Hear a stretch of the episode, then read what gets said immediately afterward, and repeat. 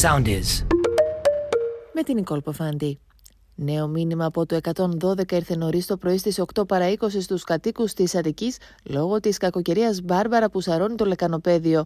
Κλειστό είναι το τμήμα από Κυφυσία έως Μαραθώνος στο ρεύμα προς αεροδρόμιο στην Αττική Οδό. Ανοιχτή η έξοδος αυτήν την ώρα για Καρέα και Σαριανή στη δυτική περιφερειακή μητού. Κλειστή και στα δύο ρεύματα η Εθνική Οδός Αθηνών Λαμίας από τον Κόμβο Καλυφτάκι μέχρι τα Ινόφυτα. Κλειστά θα παραμένουν όλα τα δημόσια και ιδιωτικά σχολεία πρωτοβάθμιας και δευτεροβάθμιας εκπαίδευσης της Αττικής. Κλειστά θα παραμείνουν τα δικαστήρια, οι λαϊκές αγορές, ενώ το δημόσιο θα λειτουργήσει με τηλεργασία ως επιτοπλίστων. Γίνεται ισχυρή σύσταση προς τον ιδιωτικό τομέα να προσέλθουν οι εργαζόμενοι μετά τις 10.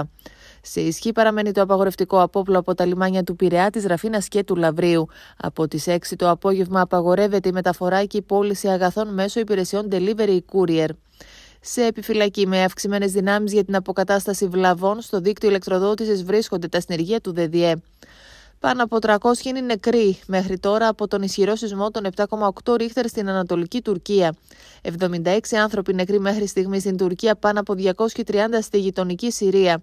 440 μέχρι στιγμής είναι οι τραυματίες με καταμετρημένο το 100% των ψήφων στην Κύπρο για την ανάδειξη νέου Προέδρου της Δημοκρατίας, πρώτος με 32,04% αναδείχθηκε ο κύριος Χριστοδουλίδης, όπου θα αναμετρηθεί στον δεύτερο γύρο με τον κύριο Μαυρογιάννη που συγκέντρωσε 29,59%.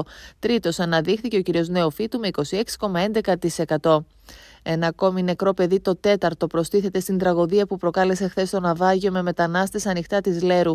Τρία ακόμη παιδιά νοσηλεύονται σε κρίσιμη κατάσταση. Νεκρή ανασύρθηκε χθες μια γυναίκα περίπου 20 ετών από την θαλάσσια περιοχή. Ακολουθήστε μας στο Soundees, στο Spotify, στο Apple Podcasts και στο Google Podcasts.